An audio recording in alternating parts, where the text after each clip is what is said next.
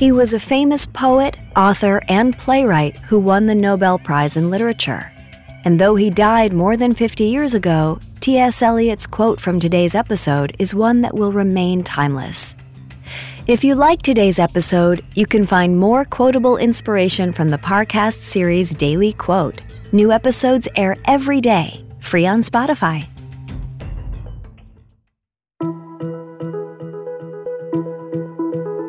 Good morning, and welcome to Daily Quote, a Spotify original from Parcast. I'm Kate Leonard. Today's quote is from famous poet and author T.S. Eliot. He wrote, For last year's words belong to last year's language, and next year's words await another voice. Next, we'll explore how this quote can inspire your day. This episode is brought to you by Anytime Fitness. Forget dark alleys and cemeteries. For some, the gym is the scariest place of all, but it doesn't have to be. With a personalized plan and expert coaching, Anytime Fitness can help make the gym less frightening. Get more for your gym membership than machines. Get personalized support anytime, anywhere. Visit AnytimeFitness.com to try it for free today. Terms, conditions, and restrictions apply. See website for details.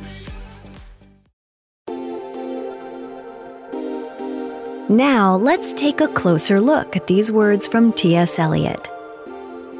The new year often brings a desire for a fresh approach to life. This line from Eliot's Four Quartets poems speaks perfectly to that mindset.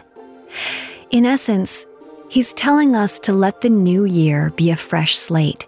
Last year's mistakes, successes, heartbreaks, triumphs, they're in the rearview mirror.